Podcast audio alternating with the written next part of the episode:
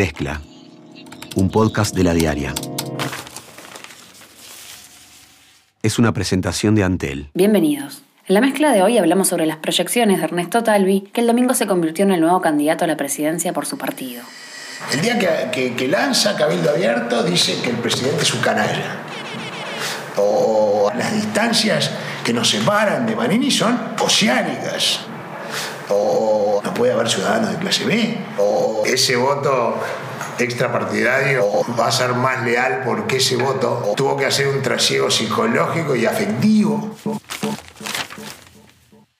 Talvi es el flamante candidato del Partido Colorado después de haberle ganado a Sanguinetti por más de 20 puntos. Ignacio Martínez lo entrevistó en su sede y mientras todavía se analiza la victoria y se empieza a pensar en el plan de campaña de cara a octubre, Talvi se toma con tranquilidad la decisión de quién lo acompañará en su fórmula. Desde la redacción. ¿Cómo se posiciona Talvi con respecto a Manini y a la eventual integración de un gobierno de coalición? ¿Cómo viene planteando, por ejemplo, la calle Pau?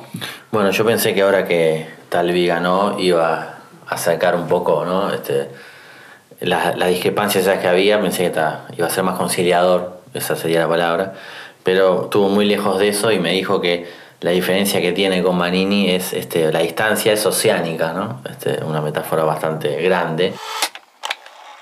Vemos primero si tenés representatividad y segundo si tenés compatibilidad. Porque por las cosas que ha dicho Manini hasta ahora, las distancias que nos separan de Manini son oceánicas, Ignacio, oceánicas. Así que no es fácil sentarte a la mesa a negociar un proyecto de país en común con quien tenés diferencias enormes. Y entre todas las cosas que dice, por ejemplo, plantea cuando Manini lanzó Cabildo Abierto, que trató de que dijo de Tabaré Vázquez tuvo una actitud canallesca al, este, con el entonces ministro, el fallecido ministro de Defensa, Menéndez, este, y que lo que dice Talvi es que no, o sea, al fin de cuentas lo trató de canalla y que no respetó la investidura del presidente y otras cosas. El día que, lanza Cabildo Abierto dice que el presidente es un canalla o actitudes canallescas, lo trató de canalla. Es el presidente de la República, Ignacio. Eh, también podés tener cuestionamientos al presidente, pero está la investidura presidencial de por medio. Eh, recién saliste de ser el comandante jefe. Entonces, eso es lo mínimo que dice. Y después, eh, por ejemplo, con el tema de los inmigrantes, que si bien Manini se retractó, que él había dicho algo así como que este, tenían que estar en un banco de suplentes, según lo dice este, Talvi, que eso también él no está de acuerdo. O los dejamos entrar o no los dejamos entrar, pero si los dejamos entrar, no puede haber ciudadanos de clase B. Y además, lo más importante que dice Talvi es que este, tanto Manini como Novik, del Partido de la Gente, se tienen que probar este, en octubre y ver si tienen representación parlamentaria. Vamos a ver eh, en octubre cómo vota Manini y qué representación tiene y qué representatividad tiene. Vamos a ver cómo vota Novik y qué representación tiene y qué representatividad tiene. Después de octubre vemos. Y recién ahí podrían este, ver si se pueden sentar en la mesa de ese eventual gobierno de coalición y aún así deberían ver si tienen un programa común porque lo que dice Talvi es que por ahora no tiene un programa de Manini, entonces no, no puede saber si hay unas coincidencias, pero por lo que ha dicho en, en entrevistas como que por ahora no habría muchas coincidencias. O sea que de alguna manera está consolidando su lugar en oposición a Sanguinetti, que era la otra figura fuerte del Partido Colorado, y la calle Pou. Eh, sí, exactamente. ¿Y con respecto a los demás partidos? Claro, eh, lo que dice es que en realidad la coalición esa que plantea sería con el Partido Colorado, obviamente, el Partido Nacional y el Partido Independiente, que tienen que juntar la máxima cantidad de votos posibles para hacer la mayoría.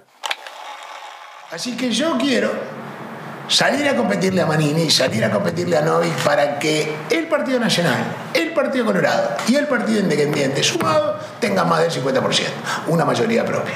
Y tratar de convencer al ciudadano que eso es lo que le va a dar al país estabilidad, porque los partidos establecidos le dan estabilidad a las democracias. ¿Por qué? Porque canalizan afectos, porque canalizan este, preferencias, porque son el recambio generacional y que, y que no dependan de que, por ejemplo, si el partido de la gente o el partido o Cabildo Abierto tiene un diputado o dos, no tenga que depender de esos dos diputados de un partido que recién se creó. ¿no? Eso es lo que básicamente dice.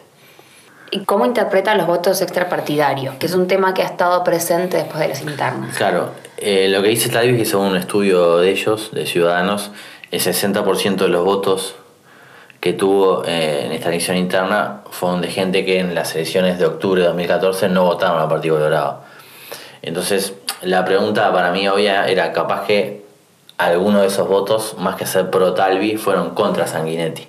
Y lo que me dijo él es que según lo que habló con analistas extranjeros, es que la teoría vendría a ser que los votos de, de Sanguinetti son más fieles y los de Talvi al venir de otro lado son más volátiles. Pero él dice que es al revés este, al ser de otro partido, tiene que hacer como un proceso interno de cambio. Entonces, una vez que aceptan, bueno, voté al Frente Amplio toda la vida, voy a votar a tal y me pasé, o sea, salí del closet, digámoslo, al final dice, bueno, salí del closet, me quedo acá.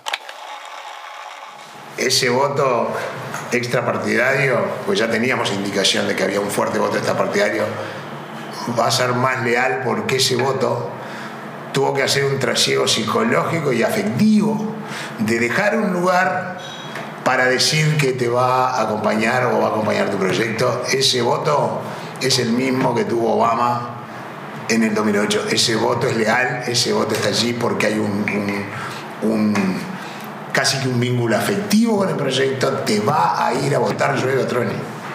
Y fue lo que ocurrió. Así que no fue un voto Sanguinetti, fue un voto anti-Sanguinetti, fue un voto en favor de un proyecto. Fue todo un proceso interno que va a terminar. Entonces, lo que está es que van a seguir con esa fidelidad, se supone, según estos expertos, y lo van a votar en octubre. ¿Y cómo lo ves a él de cara a octubre? Y está eh, muy entusiasmado. Este, veremos qué es lo que pasa. Tiene, él lo que dice es que quiere ser la opción este, en el balotaje. Veremos lo que dice la gente en las urnas. Los principales dirigentes de Alianza Nacional no tienen duda de que Jorge Larrañaga volverá a ser candidato al Senado. El diputado Pablo Abdala dijo a la diaria que la candidatura de Larrañaga al Senado es un destino manifiesto, pero aclaró que esto no lo tiene que definir él. El diputado Nicolás Olivera, que es anducero como Larrañaga, destacó que si algo sabe hacer el senador es seguir luchando.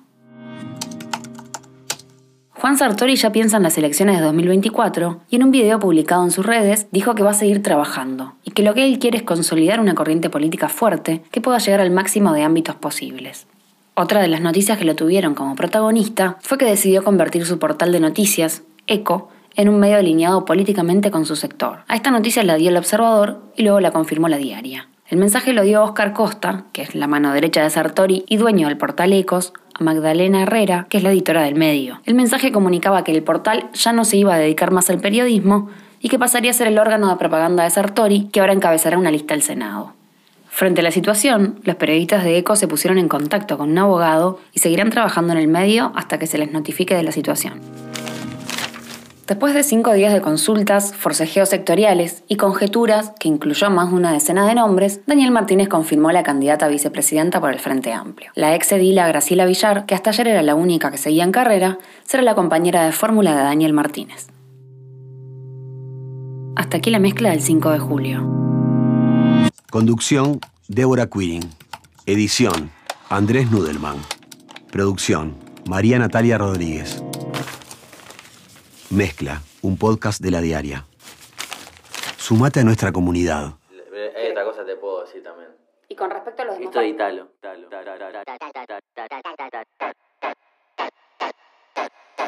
Italo.